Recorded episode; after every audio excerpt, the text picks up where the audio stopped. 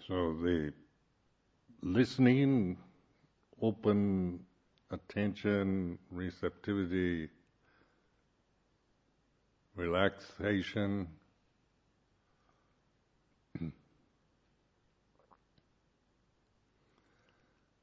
I hope during this this particular period that you begin to really know the difference between, you know, say, mindfulness or intuitive awareness and then the consciousness that is filled with thoughts.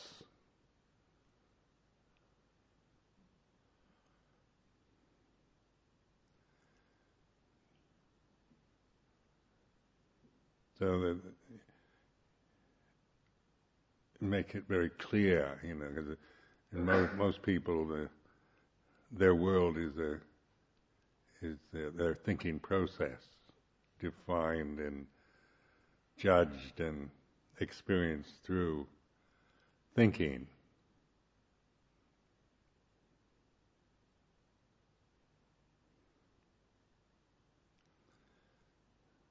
And since there's such a strong desire to figure everything out, and we do that with thinking, try to, uh, you know, get exactly what do you mean by mindfulness, consciousness.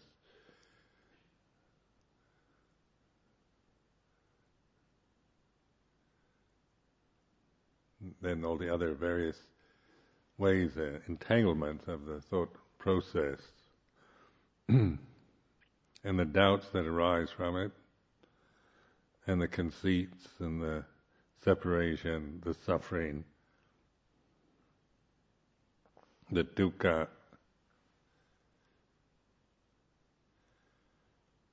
Just the thought of me, just two letter word me has a strong emotional sense to it. What about me?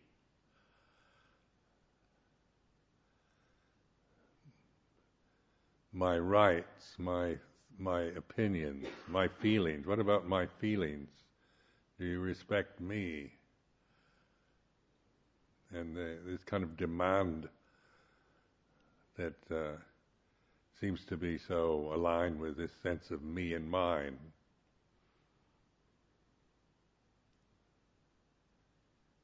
There's nothing wrong with it. I'm not trying to say one shouldn't think like this, but to be aware of this.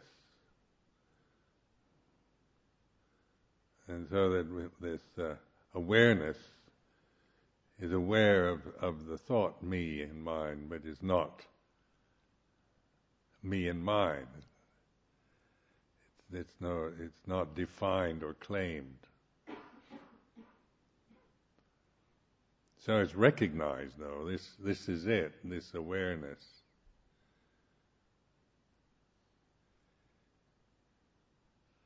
And then we have the perspective on me and mine.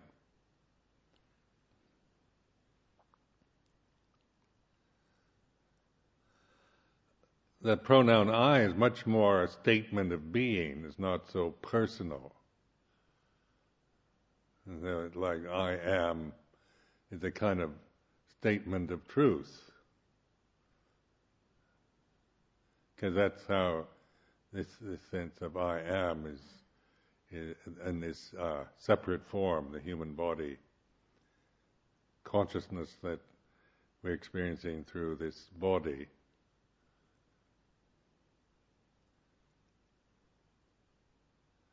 And then the, the pronouns me and mine. These convey this sense of me as a person, not just being, but my personal needs, my views, opinions.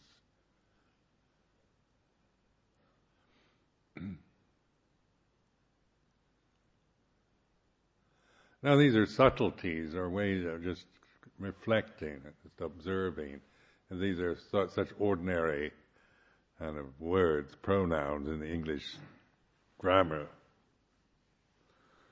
But this is where reflecting on them, you know, is is not we're just no longer habitually using these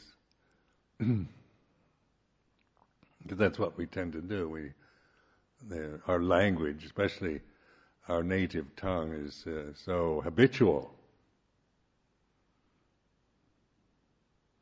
When you learn another language when you're an adult, it's it's interesting because it's uh, somehow it's it's not part of the your you know it's not a so habitually Assume that we we uh, we know it. Like for me, Thai is still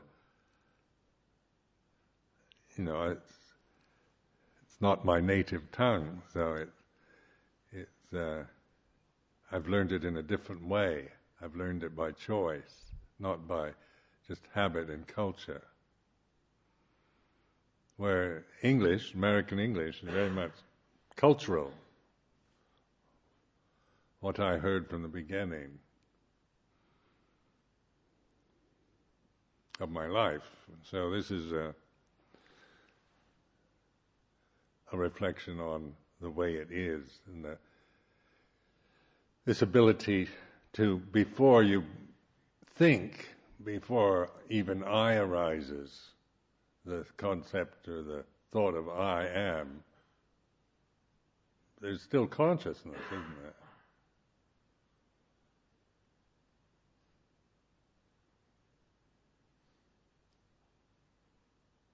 So that's why this uh, deliberate and intentional exploration of thought, of just uh, these pronouns alone, you know, help you to put into perspective the, the thinking process and the sense of a self, of personality.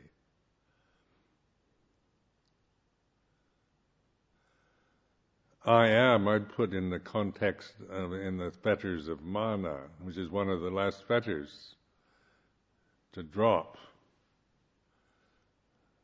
in uh, in the arahant. Uh, mana is, is uh, this sense of I am, but it's not not like a. It's not me and mine. I am.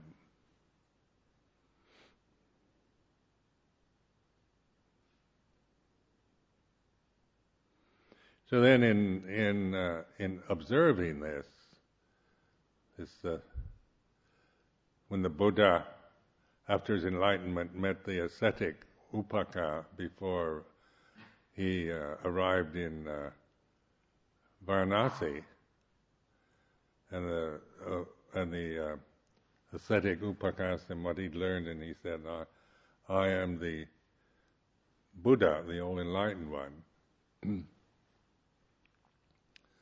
So this was a statement, you know, in a con- in a conventional way, a statement of truth. This wasn't uh, uh, an overestimation from the ego out of ignorance.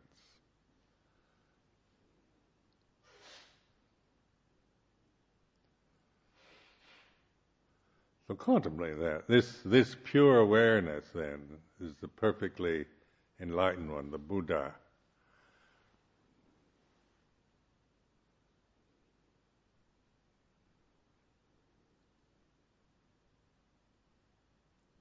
And then when somebody asks, then the who doesn't understand that, you know, because to to all of us, if somebody comes in here and says, "I am the all enlightened one," we would do the same thing as the ascetic upaka.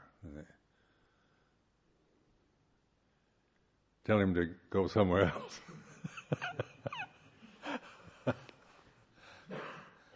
Because occasionally you do get people coming here that claim such, make such claims. They're usually balmy.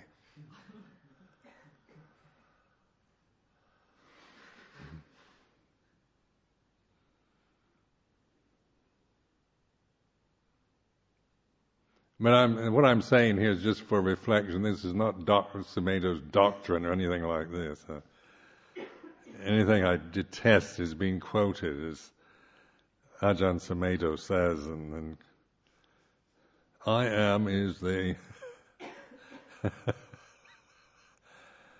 and so what I say is merely for reflection, not for grasping or quote, quoting. So this is what this is my style, contemplating the reality, reflecting on it. And so the very thought, I, is, uh, you know, something worth, it's a, you know, something that is part of one's cultural conditioning, language. And it's a, and it's a one-letter word. It's, I mean, it's quite, even, it's even symbolic in its form, isn't it? I is a, just one letter, one straight line standing up, vertical line.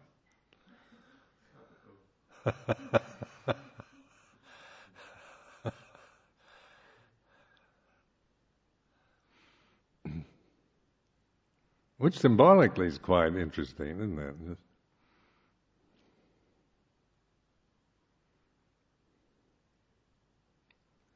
And then I am is a, is is not is not personal yet. When I, I say I am Sumedho, then the, the word Sumedho is personal.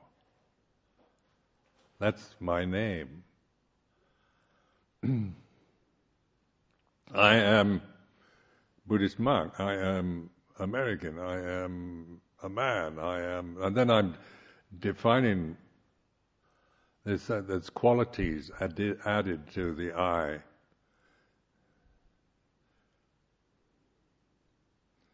But in the reference to just being, I am, it's not, it's not stating the, you know, quality of any sort. It's stating, that it's a reference to being present here and now. I am.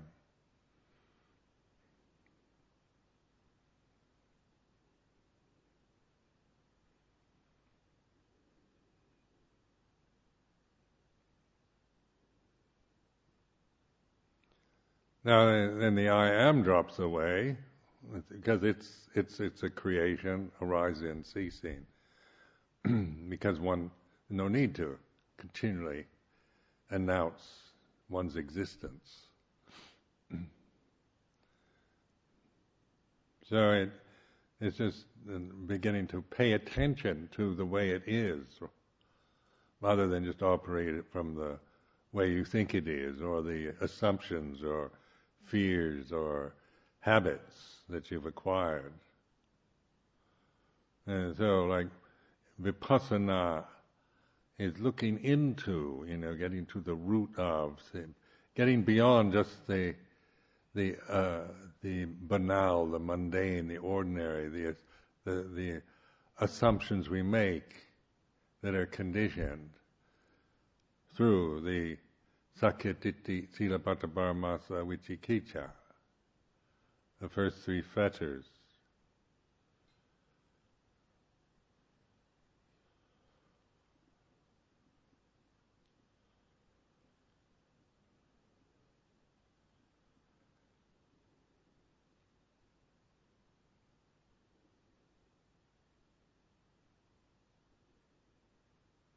Now this is uh, you notice in the the news of the world, all the kind of problems that are created around identity with conditions.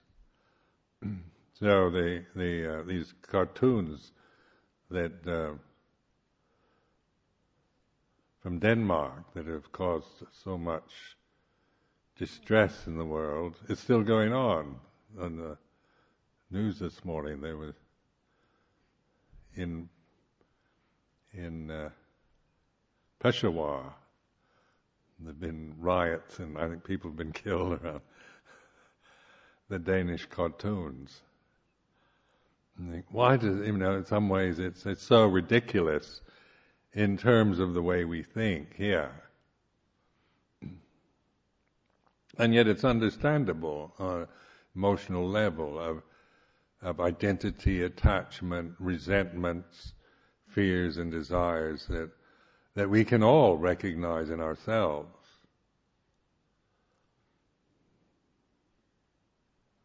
So if you're very strongly identified with something that you hold very sacred and and should never be made fun of, or even you shouldn't even joke about it. There's in uh, culture are certain things you just don't make jokes about. Here in Britain, we make jokes about everything. There's nothing sacred here. You talk about Queen Elizabeth and Prince Charles and so forth. Uh, you can slag them off any way you want, and uh, you can make fun of them, but you wouldn't dare do that in Thailand to the royal family. You'd really be asked to leave the country very quickly. But here, the, even the establishment figures, not just the foreigners, uh, love to to make fun of Queen Elizabeth. Prince Charles is, you know, in the political cartoons. So that this is, uh, you know, the culture we have is very kind of, um, it's a very vulgar culture nothing sacred.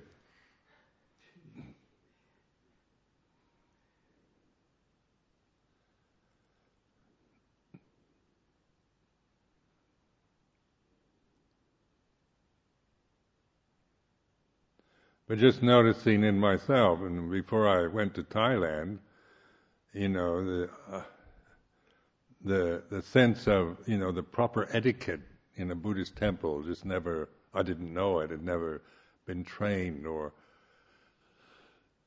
or even saw it. So going in, into Thailand and training as a monk, then one of the first things you learn is never point your feet at the Buddha Rupa. And you're sitting on the floor. And of course, in America, this uh, you can point your feet anywhere you, at anyone you want to, and it doesn't offend anybody. So, so you know, you sit down and you your legs hurt, so you stretch them out, and they're pointing at the Buddha Rupa, and immediately you're told with, you know, don't do that. And uh, he commanded, you know, so you've obviously offended somebody without meaning to, because you just, it doesn't mean anything at first. But then after living there for 10 years, and uh, being and acquiring that perception, you know, when somebody in here, because I'm English person, stretches out their feet and points them at the Buddha Rupa, I do feel a certain aversion arising towards that person.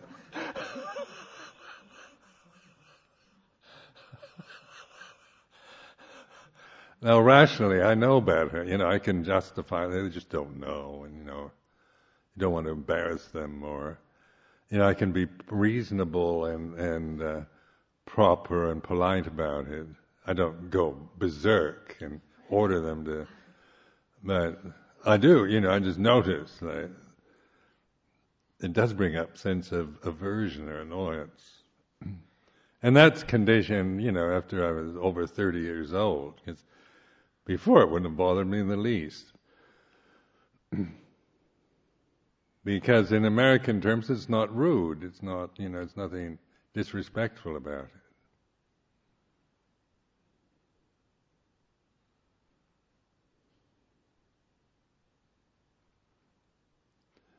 But this awareness, then, if we develop and trust in the awareness, then we can be aware of how, you know, how cultural conditioning affects us. It's not not to put it in terms of should or shouldn't, right or wrong, but it's like this, and you know, it's uh, being a Buddhist monk, being part of training oneself within the conventions of the uh, of Thai Buddhism, and and you know, one acquires those, those kind of uh, attitudes and sense of propriety, what is right, what is polite, what is proper what is praiseworthy, This is all conditioning, isn't it?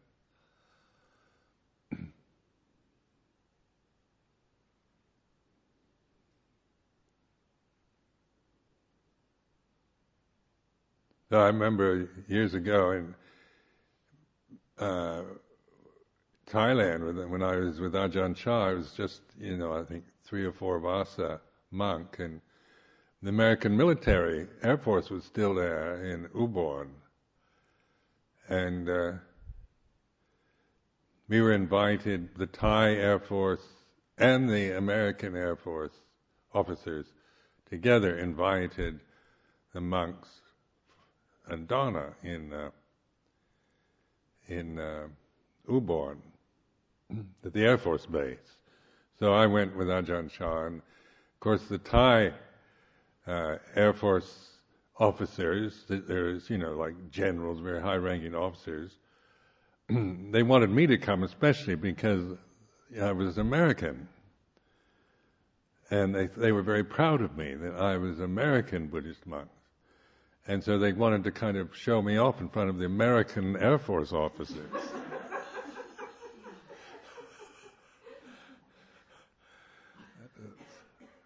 so I went in there and we, Ajahn Chah and several other Thai monks, we, we went, sat down according to our custom, and and then the uh, the Thai Air Force officers came. They bowed to Ajahn Chah, and you know they're so polite and so respectful. And then they came over and they bowed to me and was polite and respectful.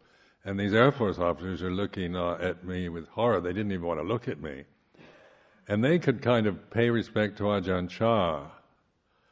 You know, they could accept that as kind of part of their you know, public, public relations responsibility, you know, respecting the local culture. And when it came to me, they couldn't do it. they wouldn't they wouldn't speak to me, and the and the Thai Air Force officers kept trying to you know push them along, and they just you know found me too weird, too strange. That's cultural conditioning, isn't it? It's just uh, one can accept a shaven head and a saffron robe uh, as a part of some cultural thing, but when you know, if you're if you're especially American military, know how they think that uh, American men would never do that.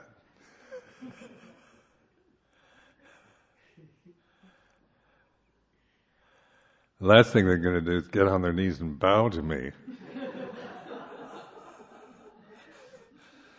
and then afterwards, we had a meeting, and. Uh, uh, and they were and uh, they wanted and uh, there were a lot of these American uh, Air Force airmen and officers and those that were interested, and so we were sitting on the floor, and Ajahn Chah and I were kind of on a higher platform, and then. Uh, you know, and I was translating, helping to translate for Ajahn Chah. And so some of these airmen would get tired and they'd stretch their feet out and and quite a few of them were just sitting there the whole time with their feet pointing right at Ajahn Chah.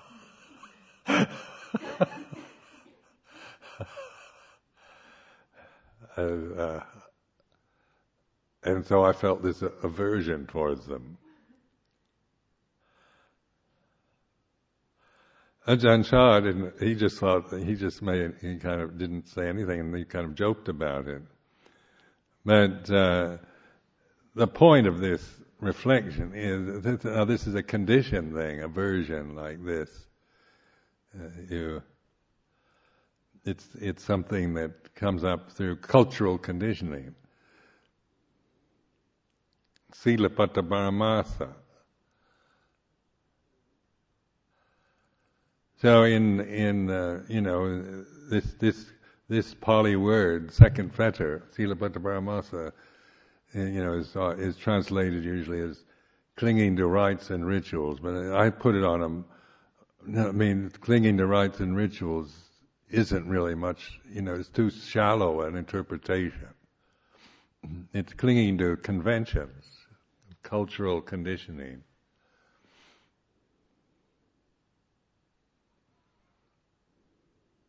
Even Buddhism itself, you know, clinging to it, prevents you from stream entry.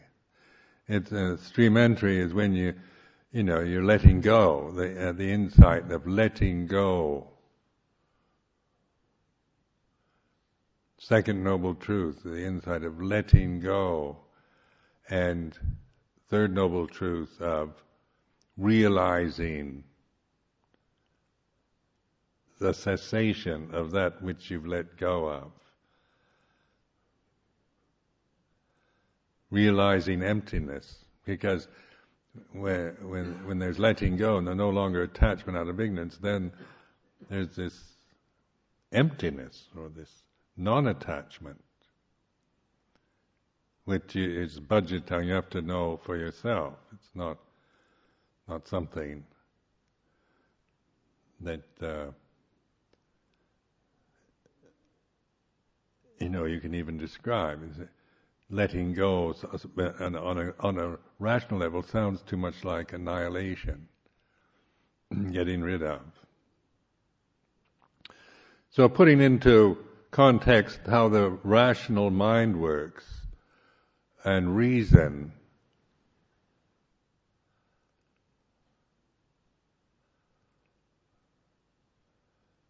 Now, like the ability to reason, isn't it? Now, this is a this is a, a very useful tool we have, but as an attachment, it's it tends to it blinds us. We become reasonable, but reason it doesn't have any sensitivity to it. You know, being reasonable is very is up in the brain. It's intellectual and so it's uh, reasonable people oftentimes don't feel very much. They don't know what they're feeling because they're so terribly reasonable about everything. so it can be reasonable people can be really irritating too. When you're trying to come from a heart level, what do you really feel? Well, I feel, you know, that everybody has a right to their own thoughts and feelings and freedom of speech people should be able to express themselves in whatever way they feel necessary because uh, freedom of speech is one of our great values here in Britain and in America. And uh, so, you know, we don't want to make laws or prevent people or block them from feeling free to say what they actually think. Now, that's terribly reasonable, isn't it? But then, you know, somebody says, uh, makes tendentious statements about what you hold of value are very threatening to you personally. You know, if, if you're being reasonable about it, you may not really notice how upset you are or how what you're really feeling. So in awareness, you know, the, both these things can operate together. We can be reasonable and unreasonable. Like emotional experience is unreasonable. The emotional world of an individual is not reasonable at all, but it is what it is. we can be reasonable about emotions. Well, we, we know we can't help what we feel. We we just have to accept it uh, and uh, be reasonable about it, not try to uh, kind of dump our emotions on others. It's just impolite, it's not proper, not good manners to kind of dump your emotions on somebody. Uh, it's just not good taste. And so, you know, people are too reasonable. They get, they really, you know, you feel uh, aversion, aversion to people like that. Sometimes you want, you like gut reactions or expressions of true feeling. But then we get into the other extreme of thinking that that we have to express everything we feel all the time. Or we, we identify strongly with our emotions.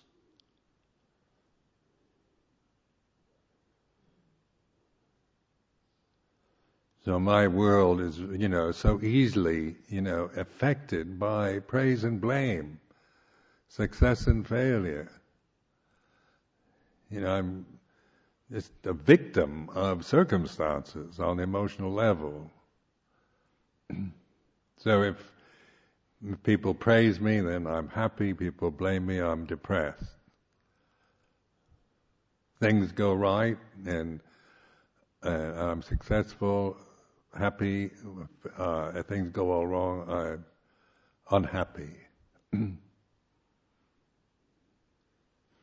now, noticing emotional experience is like this: a feeling of anger or or uh, aversion or irritation. It can be extreme, you know, kind of passionate emotions, or just subtle movements of feeling like just slight sense of irritation or aversion towards some some little thing.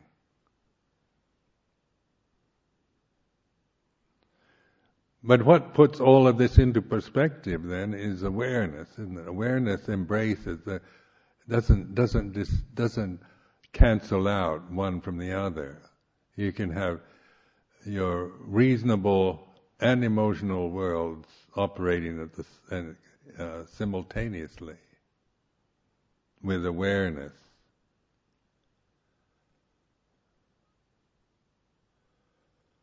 Because it's, uh, it's this embracing, it's the intuitive uh, ability of, of consciousness, being conscious and aware, and wisdom is discerning the way it is.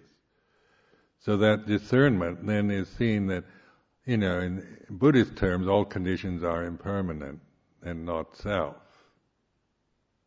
But it's not grasping that idea anymore. It's not, not you know, holding to the the thought all conditions are not self. It's from the intuitive level. Then you observe change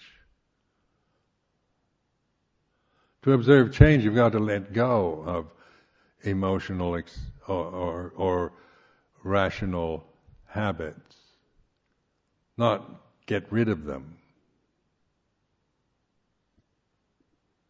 Now, that's just for your, you know, to, to test this out.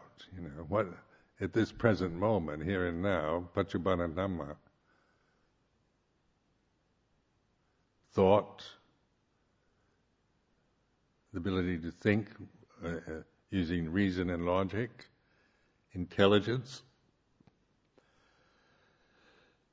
emotional feeling of the present.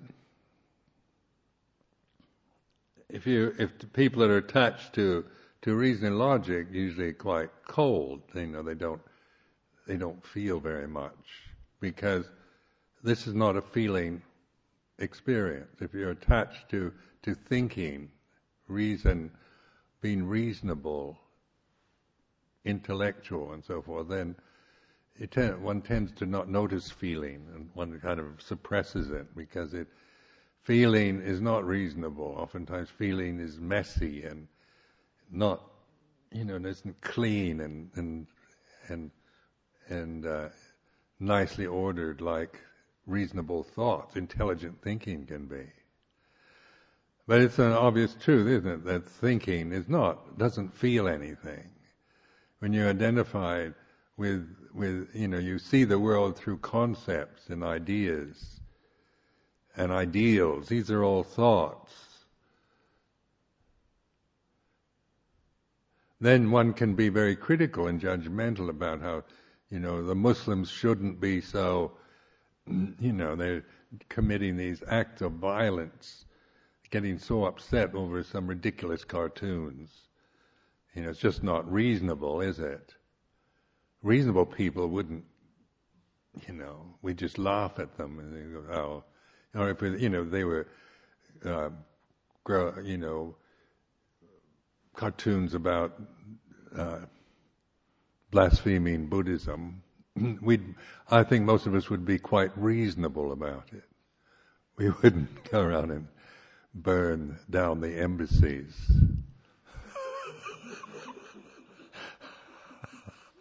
At least the Buddhists here. you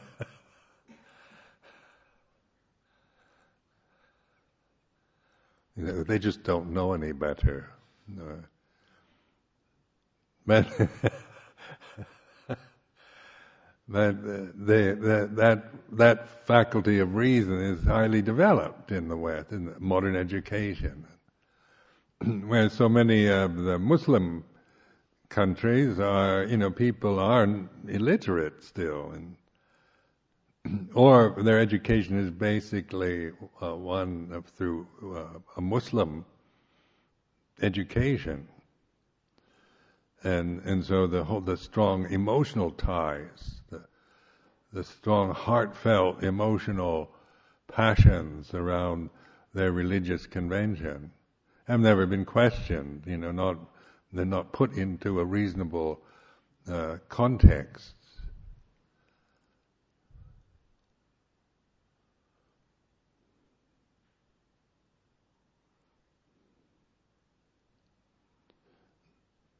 Now we all have our unreasonable points, isn't it? We all have our, what they say, the buttons that get pressed where all our reasonableness and, you know, good manners and and being politically correct and proper fall apart and we kind of lose it, blow it.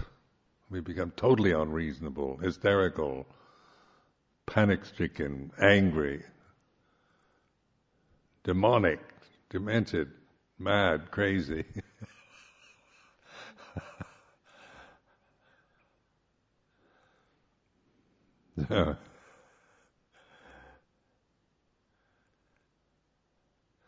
So it is impor- important, isn't it, to understand how this, how, how, the human mind, how it works, you know, and get to understand it, to know it. is not is not a is not a cold uh, kind of uh, scientific attitude towards the human heart, and just say it's all all conditions are impermanent, and all Dhamma is not self. It's some kind of dismissal of everything. Because then you're not doing, you're, you've misunderstood, you're not, you don't understand at all. that's not right understanding. So, feeling then, when we're investigating the five khandhas, Sukha Vedana, Dukkha Vedana, Adukkhamasukha Vedana. Vedana is is to be reflected upon, observed, sukha, dukkha, and neither pleasure nor pain. Attraction, aversion, and neither attraction nor aversion.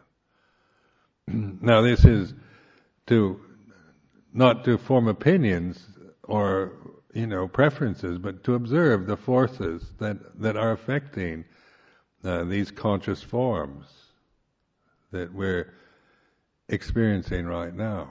Because this is a realm of feeling. The sense realm is a feeling realm. It's beautiful, ugly, and neither beautiful nor ugly. It's a realm of pleasure, pain, and neither pleasure nor pain. Just contemplate if this is the way it is. The sense have, uh, through the eyes, ears, nose, tongue, body, mind, we're experiencing pleasure, pain, and neither pleasure nor pain. Now this is under the category of Vedana, feeling. now we can be aware of feeling. You know what you're feeling, don't you? If you're aware, you know whether you're feeling happy or sad or neither happy nor sad nor elated or depressed.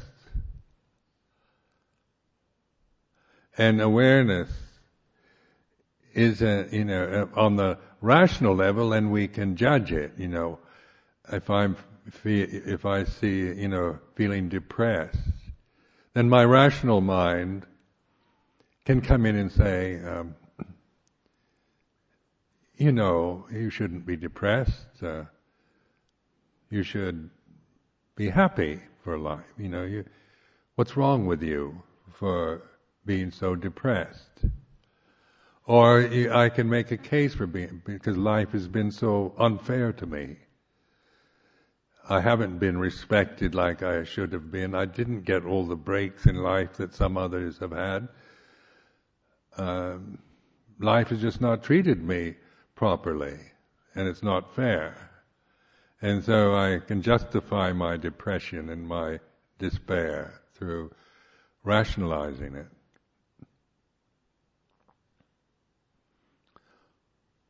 Or thinking that there's something wrong with me for feeling, because a normal, healthy man wouldn't be depressed, according to some ideal of what a healthy man would be like.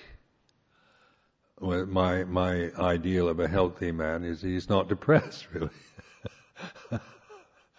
so, so then if I am feeling depressed, I'm not a healthy man. So it goes into that you know the identity, the uh, that this depression, this mood, this feeling is me, it's mine.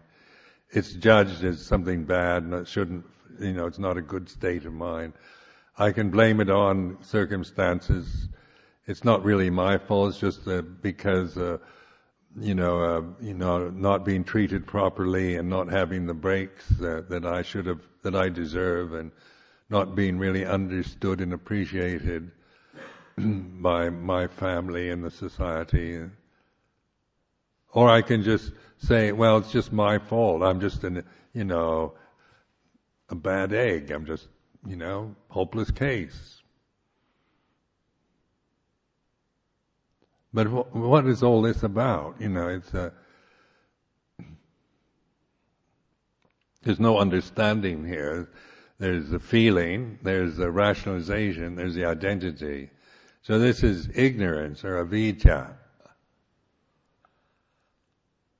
Avijja is the cause of suffering.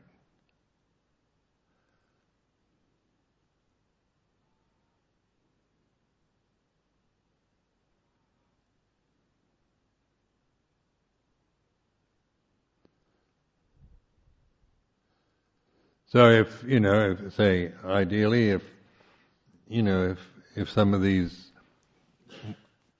Muslims that are so upset by these cartoons that are committing violent acts and anger and protesting and and carrying banners, kill kill uh, Danes and that. Not the Swedes. You're okay.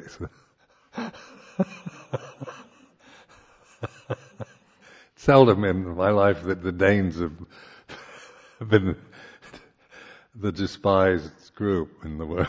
I think it's the first time.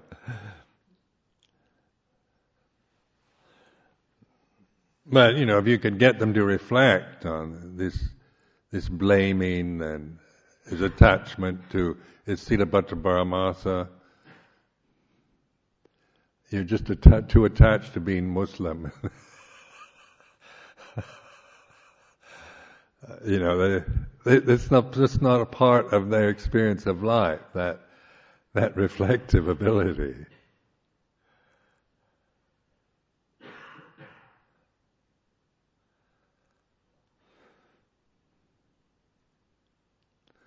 And this is one thing where in uh, Buddhism, where they, you know, the first precept, panatipata, not intentionally killing another human being, is, uh,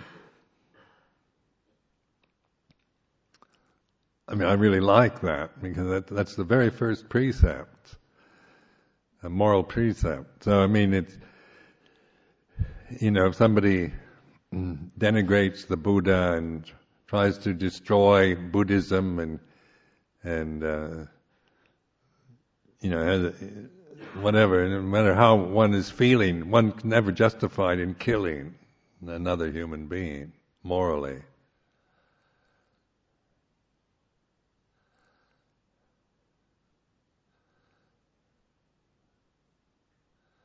So one could justify killing, you know, somebody who's trying to kill off all the Buddhists, destroy Buddhism, denigrate it.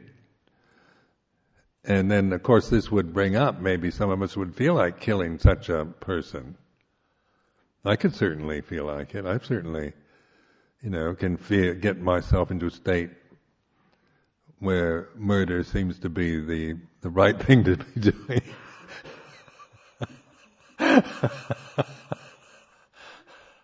it's not that you know I'm beyond that. I'm so more highly advanced that that uh, murder has never occurred to me in my life. But this precept uh, is very powerful one, not to intentionally kill anyone.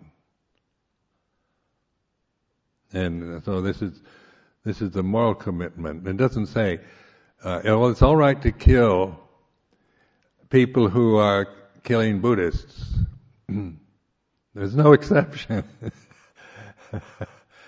years ago in Thailand, uh, when the communist movement was was still strong there, and there was one monk who he's quite famous. He's getting very popular, and uh, he was always in the news. He's quite, you know, somebody that loved uh, attention. And he made a statement that it, you know, this is a Buddhist monk, he said that it was all right to kill communists. and, and the reaction of the whole country, I mean, that, that monk had to kind of hide away for years. because even though you know, there was this fear and, and an aversion, you know, and, and around communism at the time, uh, the Thai mentality then didn't couldn't support the idea of killing and just a, you know a monk saying it's all you know it's in this case it's it's okay to kill the communists.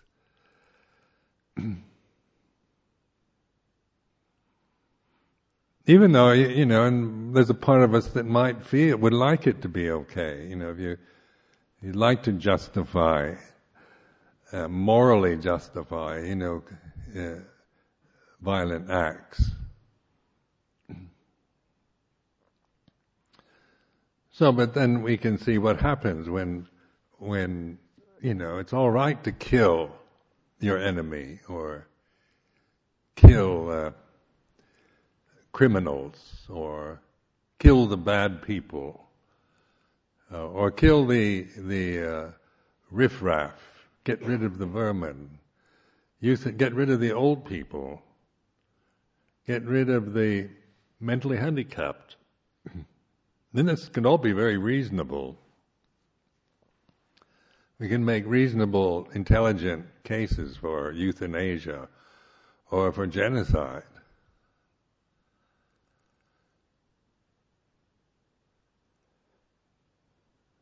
So reason and logic can't be trusted. It's a, it's a limited function.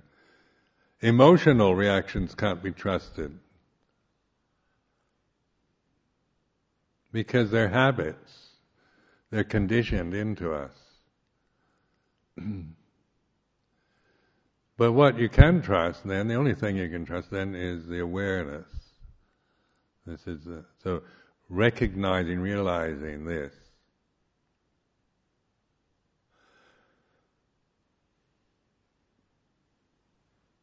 is the whole point. Like in the Four Noble Truths, this is what you're doing. You're, you're exploring suffering and the causes of suffering. If you really do that, it's not a rational process. It's it's uh, reflective. It's jnana. It's a, it's it's a, it's a knowledge, a direct knowing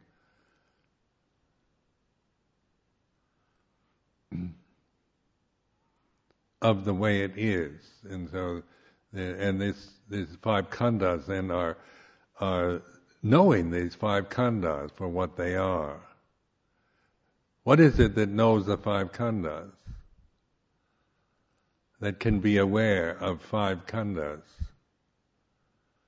What is it? That, you know, uh, six ayatanas, the ayatanas, the eyes, ears, nose, tongue, body, mind, consciousness. Because this is how we experience consciousness, isn't it? Through the through seeing, hearing, smelling, tasting, touching, thinking.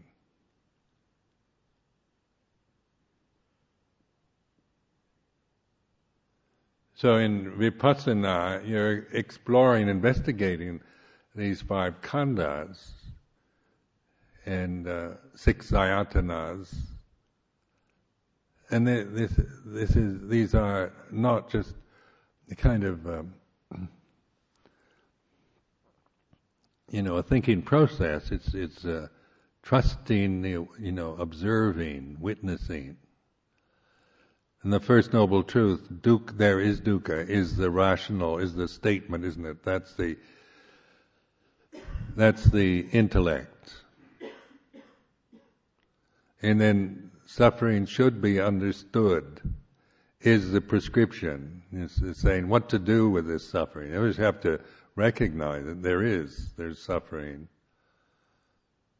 And it, this isn't uh, just some kind of uh, intellectual shame. Of course, there's suffering. Everybody suffers, which can mean that you're just, you know, thinking and and going along with the idea of suffering, but not really observing suffering, your own suffering, your own sense of insecurity or feeling of inadequacy or incompleteness or doubt or, you know, these are the milder forms.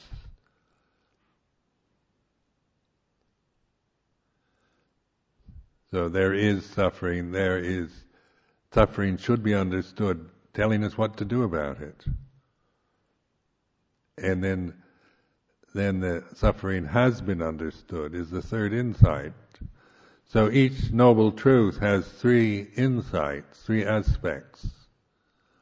And it's that it's that paradigm, isn't it? Of the statement of the, you know, the, an intellectual statement, what to do with it, and the result.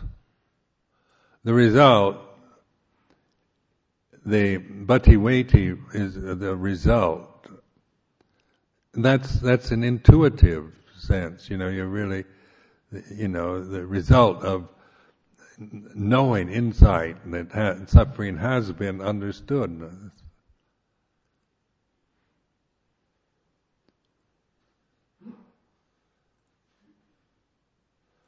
But these are not, you know, notice how it's the, the, the, the sequence of the, the, word, the statement, the prescription, and the result of practice.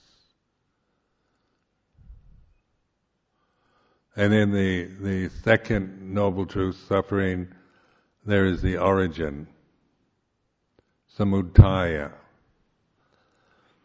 dukkha samudaya, the, the origin. This is looking more closely at the causes of suffering, which is attachment to desire. So you, you know, this is, it's a statement, the statement point, there's a slightly different emphasis than the first. There is dukkha. There is the origin of dukkha. And it says there is the the origin of dukkha. It's, it's a different, you know, a different kind of slightly different way of looking at the same thing. Origin, the cause of suffering, is what. So then it says very clearly attachment to the three kinds of desire, kamatanha, bhavatanha, vibhavatanha. And then the second insight is these should be let go of. The causes of dukkha should be let go of. And then the third insight, the causes have been let go of.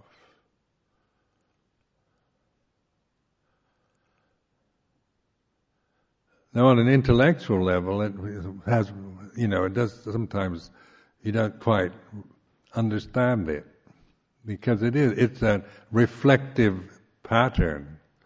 This is what reflective meditation is about. In investigation or vipassana, insight into the way it is.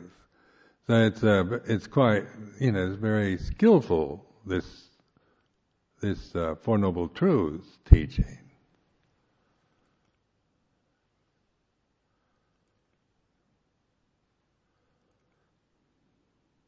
And it's very simply put, you know, it's very clearly stated. And then, uh, so letting go.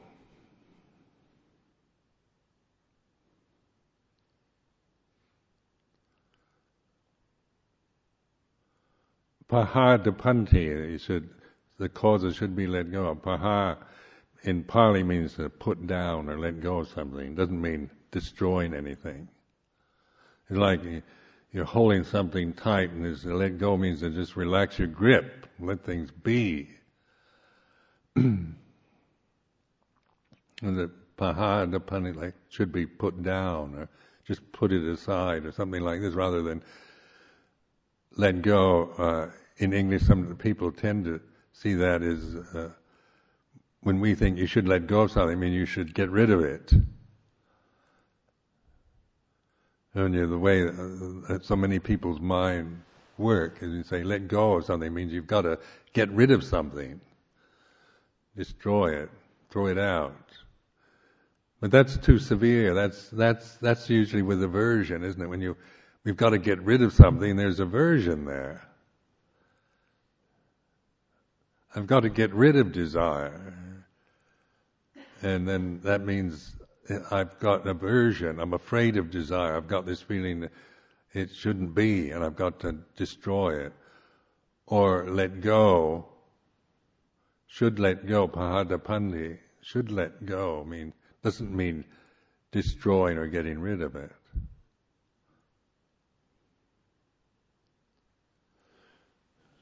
So in this, you know. Uh, one of the great monks of Thailand was asked about did people, you know, his monk's supposed to be an arahant. Everybody considers him an arahant. They said, well, do you still experience anger? And he said, uh, yes, but I don't grasp it. Interesting, isn't it? Because you think of an arahant as, you know, it's kind of a saint, you know, the anger, it was just never arise in consciousness. You're so outside that. Or to, to know immediately, to have this awareness where anger arising, you know it, so you don't grasp it. So this is the value of mindfulness. It doesn't, it's not a destruction or a rejection of anything whatsoever. Purification doesn't mean, you know, kind of sterilizing the world. So all the germs are, everything is, you know, like cl- cleaning with, you know, with all these uh, bleaches and agents that completely destroy any living thing.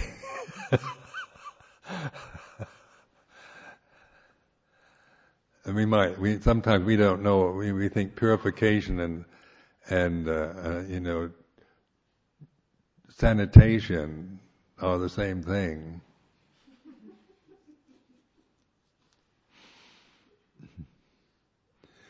But even through our efforts to be sanitary, we're destroying the planet, aren't we? The ecology. As we we let loose all these poisons that kill everything into the environment. So recognizing that this that Pahatabbanti is is putting down, letting putting aside, letting go. You can still even look at it, but you know your relationship to anger now is is it's recognizing it, understanding it. It's not attaching, identifying, or reacting against it. Because in this realm of feeling, isn't it, anger, when the conditions for anger arise, this is what, what you feel.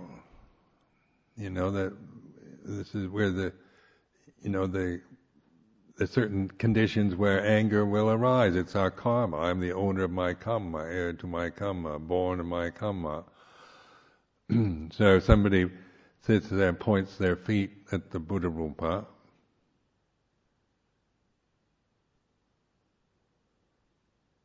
It's my karma to feel like this. But the, the awareness, then there's not, you know, you know, it doesn't grasp the feeling.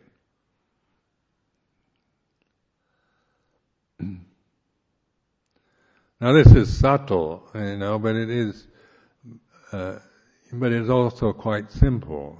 It's, it's where you have to to trust in awareness because it, it can't be, I can't, you know, it can't something I can't give you, or you have to, you know, that you get from outside. It's, it's natural to you, just learning to recognize and value, appreciate, uh, respect this awareness as your as a refuge, in which then the conditioned world is is understood.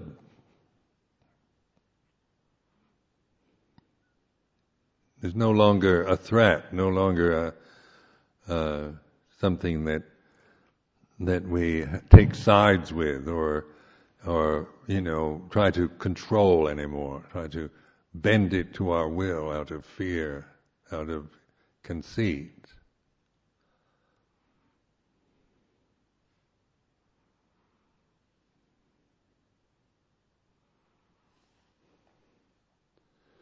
Then the third noble truth, uh, there's a cessation, there's cessation of dukkha. dukkha nirodha. Nirodha is cessation.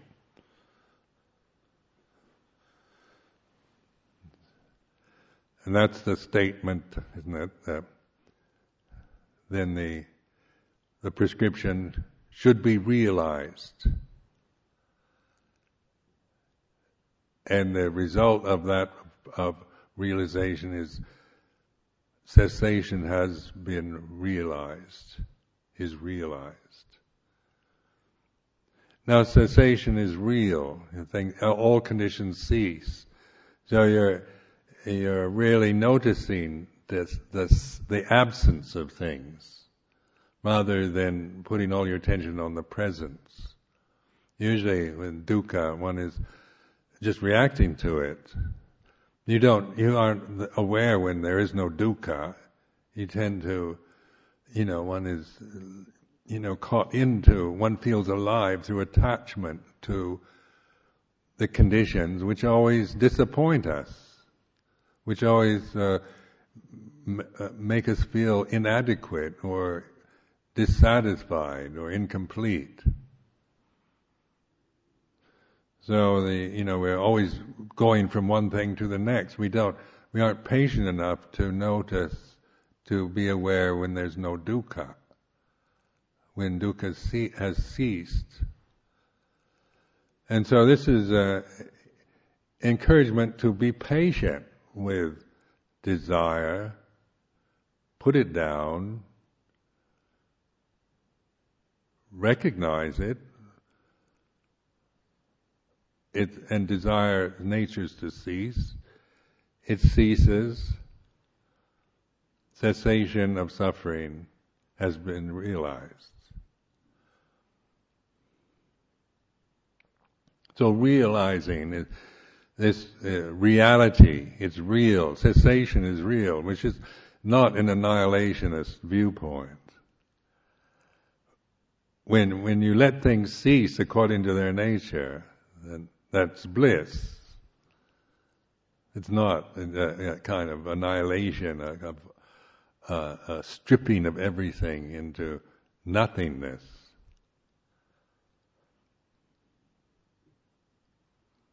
So cessation has been realized. And then the path, the the fourth noble truth is samma-ditthi, samma-sankappo, right understanding. The, the avijja is no longer the, the, uh, what we're operating from. Vijja doesn't have the dominant role in our consciousness. There's vijja, there's right understanding. So then, uh, this is uh, how to daily life with with awareness. This should be developed or cultivated, and this has been cultivated. So that this bhavana is the is the prescription. There's the Eightfold Path. This should be realized. This should be developed, rather. So this developing or cultivation is translation of bhavana, which in Thailand is used for meditation. So this this bhavana is, is this is where bhavana really begins. Uh, so notice how sometimes how we grasp Buddhism is in, in, and exalt it so highly that we we uh, we make it too difficult, too high up, and we see ourselves always from too personal and too critical a position, too culturally tainted by our individualism, our sense of me and mine. So that's why I encourage you to challenge that, to really listen to me and mine, me, Sumedho, what I think and my view and what I feel and my life and and they and to to listen to this this uh, this self this the way I create myself and the the limitations or fears or criticisms I have about myself as a person. now I'm just not trying to say that, uh, that judge that, but recognize that that's a creation. Myself as a person is a creation, is a habit. And that which is aware of this sense of myself is not self, in other words. But it's real. It's not imagined. It's not a kind of playing games with my mind. it's not kind of, you know, trying to look in, in getting too refined or too, you know, trying to del- delude myself, but it's a recognition of the way it is. It's Dhamma, the truth of the way it is. So, in regards to stream entry and all the, these words get so exalted, nibbana, because uh, when we interpret them from the self attitudes, the cultural conditioning, the hierarchical structures of thought, our value systems and all that, we get it all wrong. You know, we, we miss the whole point of the, and the profundity of the Buddha's teaching. So it's letting go, you know, there's a, Sakya Ditti Silabbata Paramasa Vicikiccha. These, these are the artifices that we've acquired after birth. These are very artificial conditions that we're bound to and limited by, and yet they're, they're illusions. And so if you operate, if you practice Buddhism from illusion, you, you create illusions around Buddhism. And that's, it's, you know, you've missed it. You kind of become a Buddhist maybe and, and like it. But, you know, after years, it's still, you don't feel all that much change because you, you haven't, you haven't, uh, gone to the source of the cause of suffering. You merely become a kind of uh, identity with the convention. So I recognize the Four Noble Truths is, is breaking down the convention, not destroying it, but putting it in the context where the conventional realities are no longer our identity, no longer bound, limited, and and reactive according to the conventional uh, conventions that we happen to be using or that we we like or we prefer.